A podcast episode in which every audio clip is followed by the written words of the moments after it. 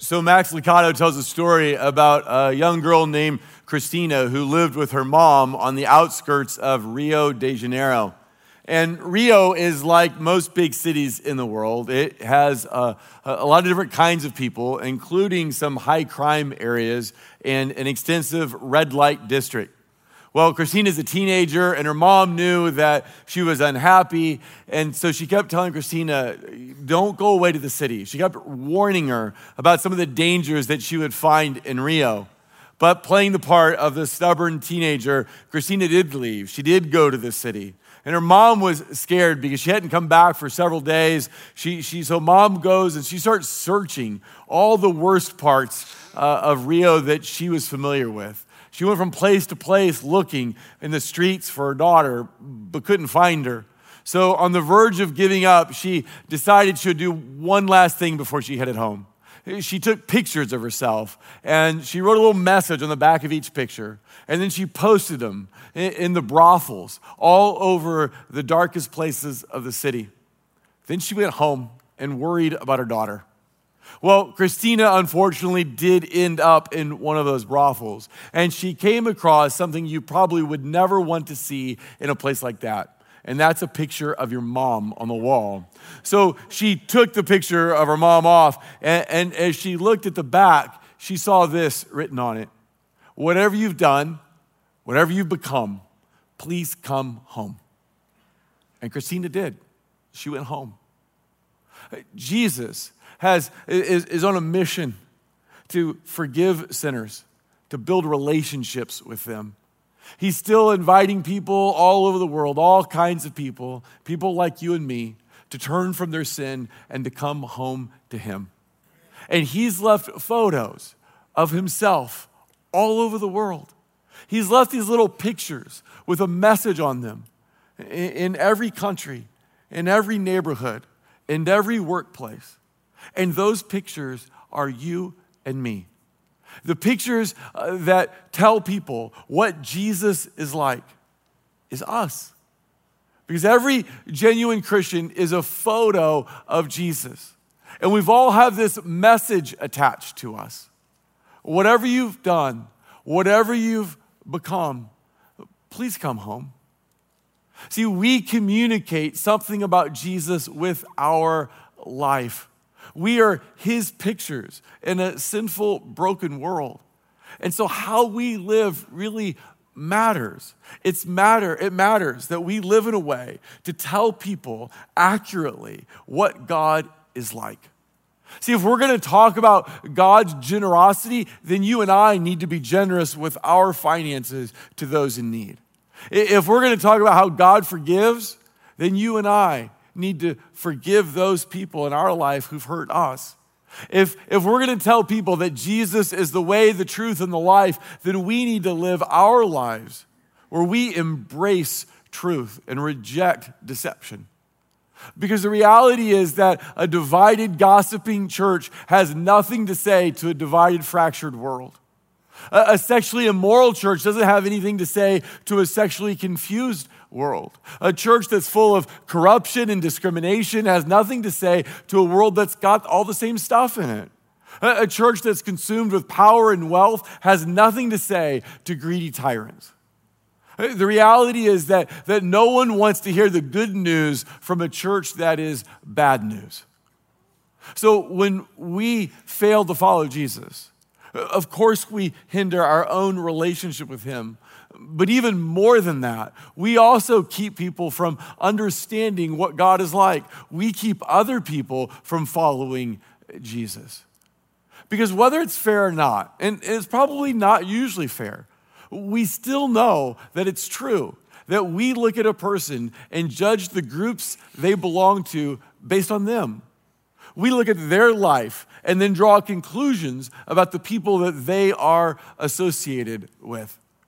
So we know that sometimes that happens uh, in the church too, right? That, that sometimes that, that we are proud to be Christians because of the way that Christians live their lives.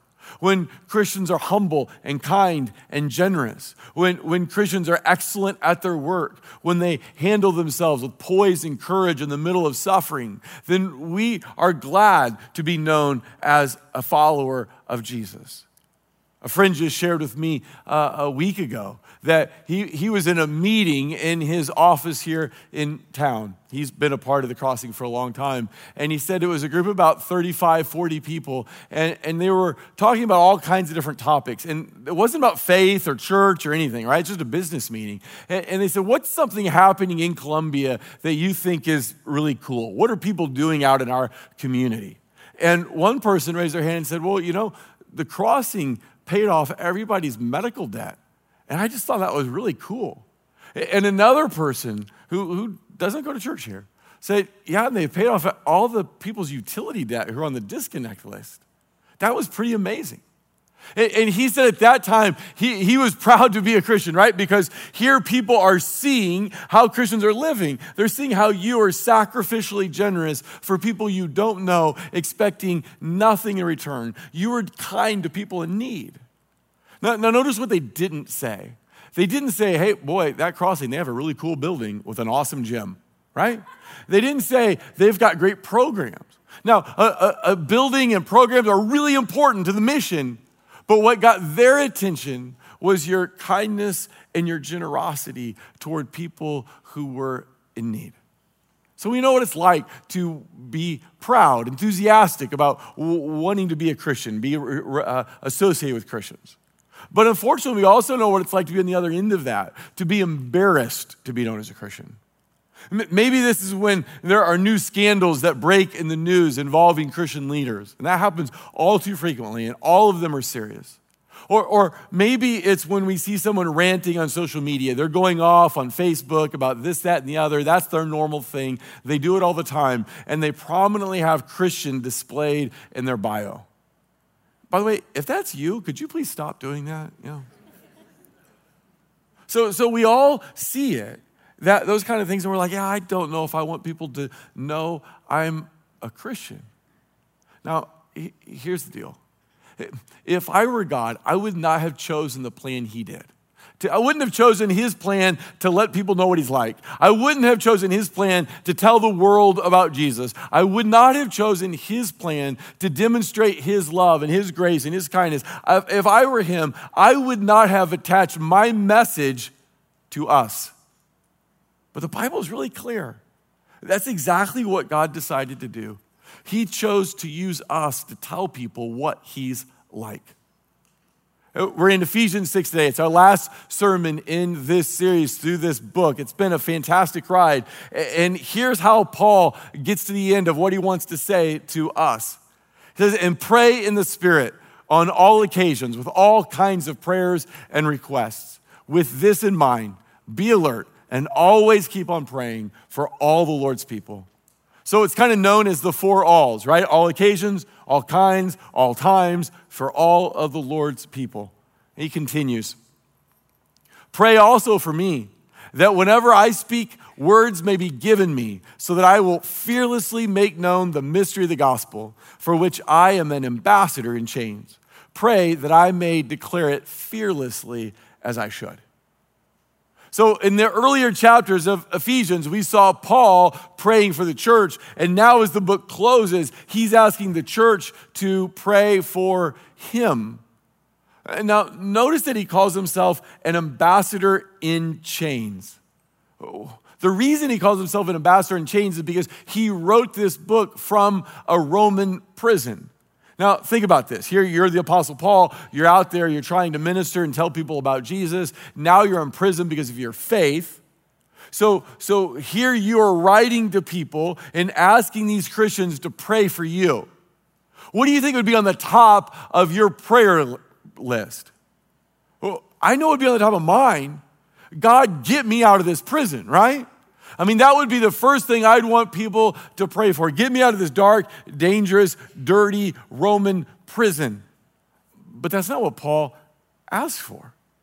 Uh, Paul's in prison, not just on this occasion, but on other occasions too. He, he goes days without food. He gets beaten for his faith. Sometimes he's beaten so bad that they think he's dead. And yet, you never once find Paul praying for release or praying for health or praying for his circumstances to improve. Why? Why do Paul's prayers sound so different than my prayers? Well, prayer always reveals your values. The things you pray for are the things you value, the things that you think are really important. I mean, after all, that's why you're setting aside time that you could be doing something else to pray about these things. And unfortunately, if you were to listen in on my prayers, what you would find is that I value me, right? because that's what is the center of a lot of my prayers, right? The center of my prayers are, are my health and my finances and my comfort and my family and my successes and my needs and my challenges and my wants. So if, if prayer reveals what we really value and think is important, what you find out from my prayers is that I value me. What you find out from Paul's prayers is that he values people coming to faith in Jesus. He closes this book saying, Pray for me so that I can be a better ambassador to people. Because what he cares about is not his comfort, not his freedom, and not his health, and all those circumstances. He cares about people loving and following Jesus. And at the heart of this prayer is that he says he's an ambassador of Jesus. But it's not just Paul that's an ambassador, we all are Jesus' ambassadors. Look at what Paul writes in another book, Second Corinthians.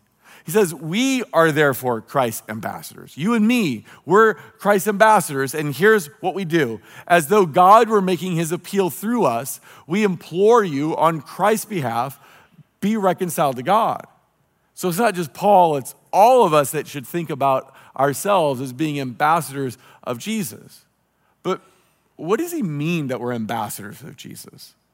Well, we kind of understand what it means to be an ambassador of a nation, right? In our country, the president, he, he, the president chooses ambassadors and the Senate confirms them, and then they go out and represent United States interests in foreign countries, right? So we get an idea of, of what an ambassador, they take a message from a home country and go try to make it known in a, a host country. So what does it take to be a good ambassador? Well, one of the things it takes is adapting to that host country without losing your loyalty to your home country. Right? It's not an easy thing to do. But think about it. If you go to be an ambassador in, in, a, in a new country and you don't learn the language, you don't learn any of the customs, well, you're not going to be very effective at your job, right? In some ways, you've got to go and be like the people that you're living around. And yet, at this very same time, you've got to remember, I've got to be loyal to my home country, so I can't be totally like them. There's going to be some ways I'm like them, and some ways I'm unlike them. So it is, in a sense, with us. If we're going to be an ambassador for Jesus in this world, there are going to be ways that we're like people that we live around, but there are going to be ways that we're unlike them because our loyalty isn't ultimately to, to them, it's to our, to our home country where we're citizens first in heaven. So we're going to be like and unlike them.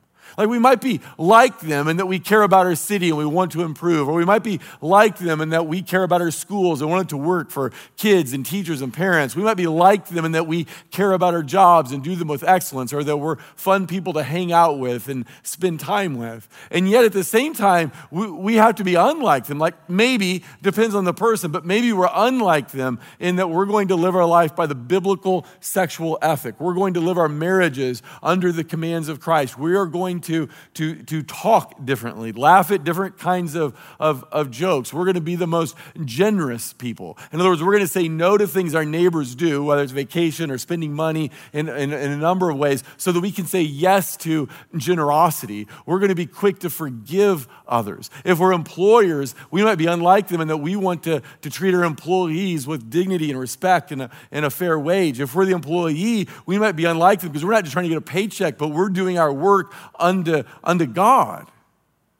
So, so if, if we're going to be Jesus' ambassadors here, we're going to be effective, we've got to be like and unlike the people we live around. but, but there's more to it than that. I, and I, I really think this was important. Ambassadors don't get to choose our assignment, right? We're, we're God's ambassadors. We don't get to choose where we are assigned. We just have to be faithful to be his ambassador wherever he puts us. I mean, Paul ends up in prison, right? And, and when he's in prison, he writes this letter to the Ephesians, but he writes more than just this one letter. He writes other letters too. And, and he writes this one letter to, a, to a, a, church in Philippi. It's called the letter to the Philippians. And, and I want to show you what he wrote there. So here it goes Philippians 1.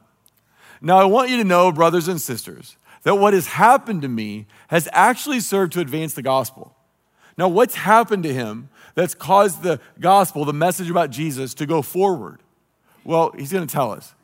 As a result, it has become clear throughout the whole palace guard and to everyone else that I am in chains for Christ.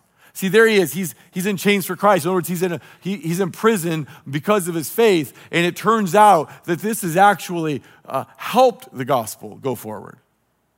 Uh, go to the fast forward to the very end of Ephesians, and it, he, Paul writes this way He says, All God's people here send you greetings, especially those who belong to Caesar's household. So, this is really cool. People in Caesar's household are coming to faith in Jesus. How did it happen? Did you catch how it happened? I mean, here's how it goes down.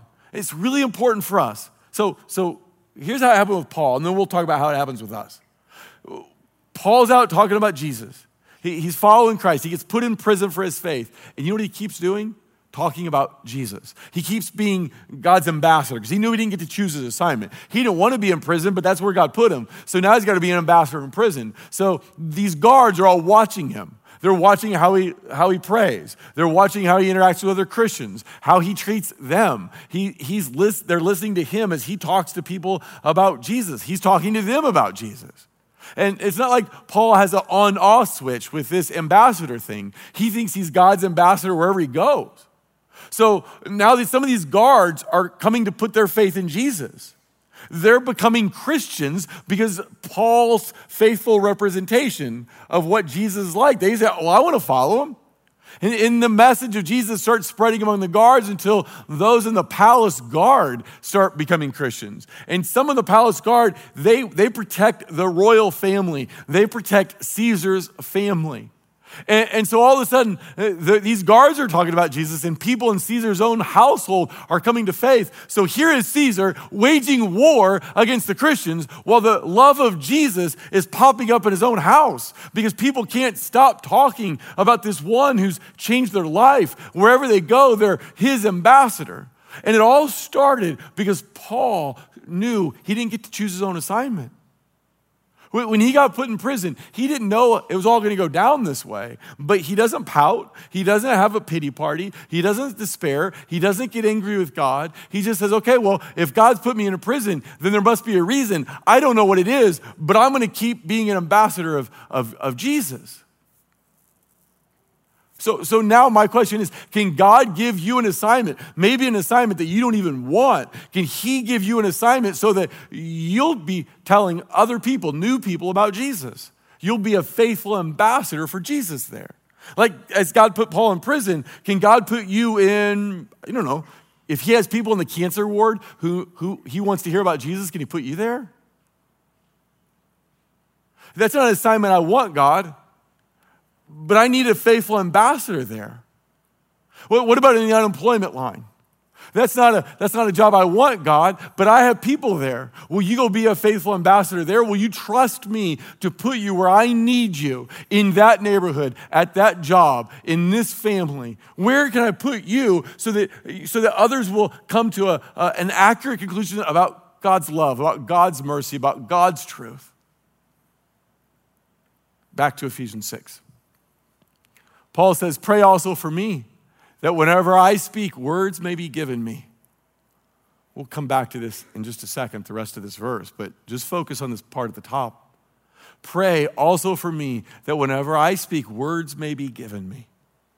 See, Paul has the same struggles uh, in talking to people about Jesus that you and I do. It's just that Paul turns them into prayer requests, right? I mean, he doesn't know if he's got the right words to say. He doesn't know if, if, if he, he's going to be able to answer everybody's questions exactly right. You ever felt that way? You ever felt, man, I'd like to invite this person to church, or I, would like to see where they are spiritually, or I'd like to talk to them about Jesus or something, you know? And, and, and you're like, well, I can't do that because I don't have all the answers, and I don't know exactly how to say it, and I'm clumsy with words, and I don't think fast on my feet, so I'm probably not the person. But here's the secret nobody's got the right words. Even the Apostle Paul didn't have the right words. He couldn't answer everybody's question exactly perfectly. So what he did is he just prayed and then went for it. It's kind of like, I, think of it like is the when Jesus is going to feed the crowds, you know, the thousands of, of people, and the disciples come to him, they got like a couple fish and a little bit of bread, and, and Jesus takes it and then multiplies that bread and fish to feed the whole crowd.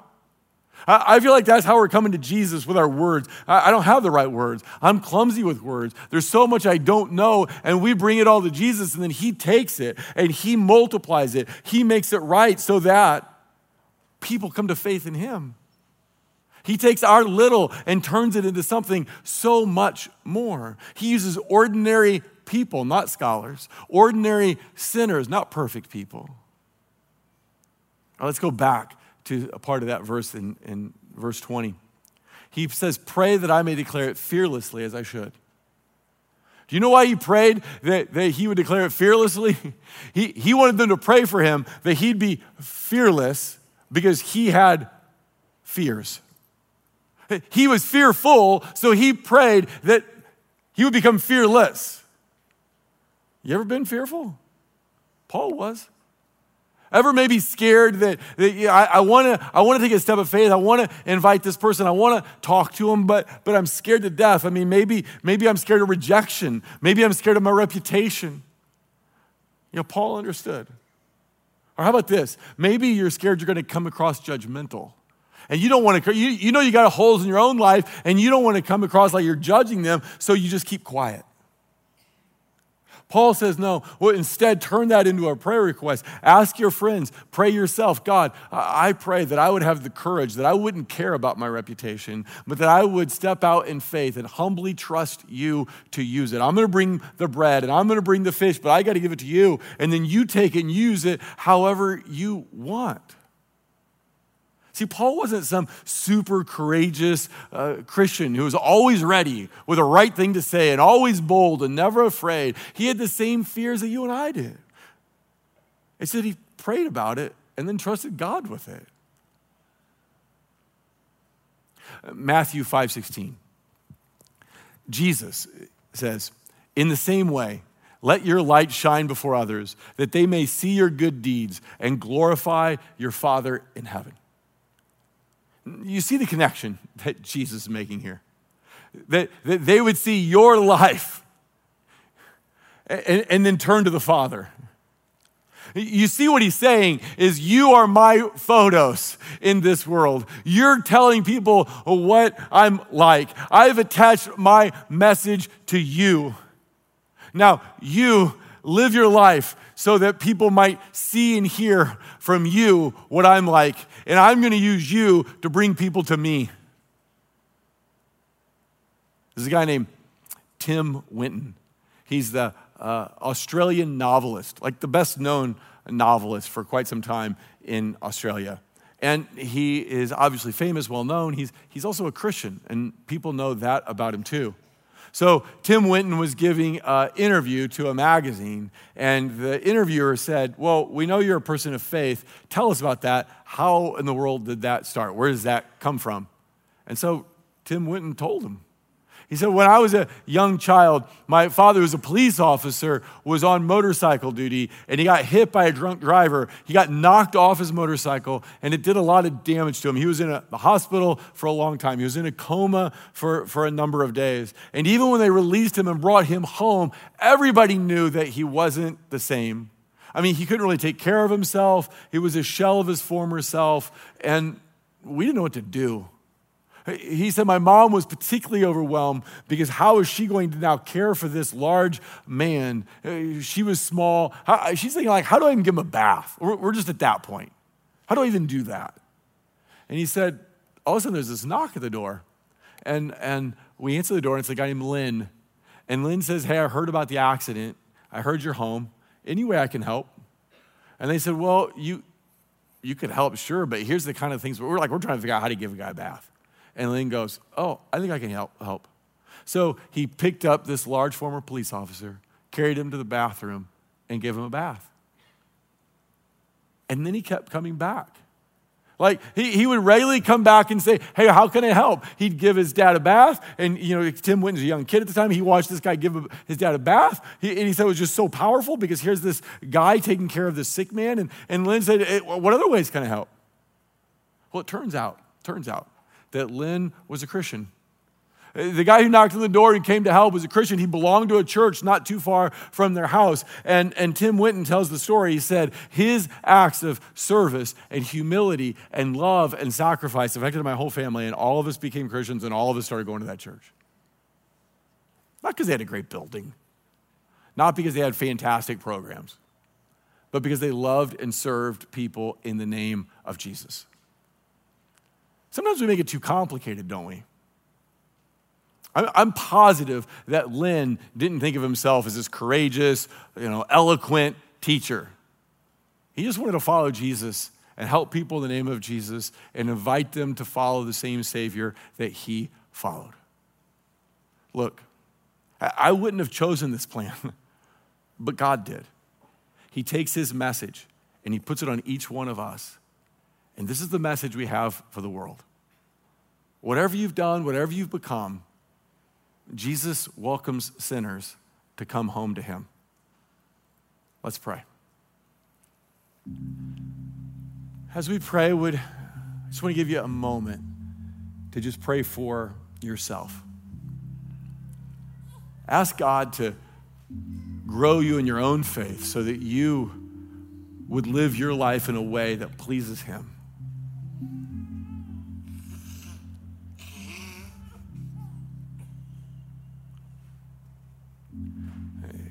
Are there any people that God's put on your heart? Like any names or faces that have come to your mind that you thought, I, I want to invite this person to church. I want to ask this person where they are spiritually. I want to talk to this person about Jesus. I don't know how to do it, but, but I just want to start praying for it now. Praying for that person, that God would be at work in his or her life.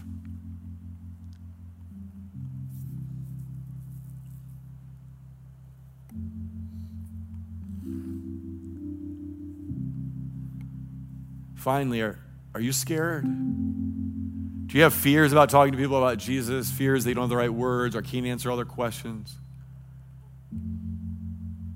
Maybe you're just afraid for your reputation. Well, let's bring it to Jesus. Jesus, will you give us the words? Ask him now. Jesus, will you give us the courage?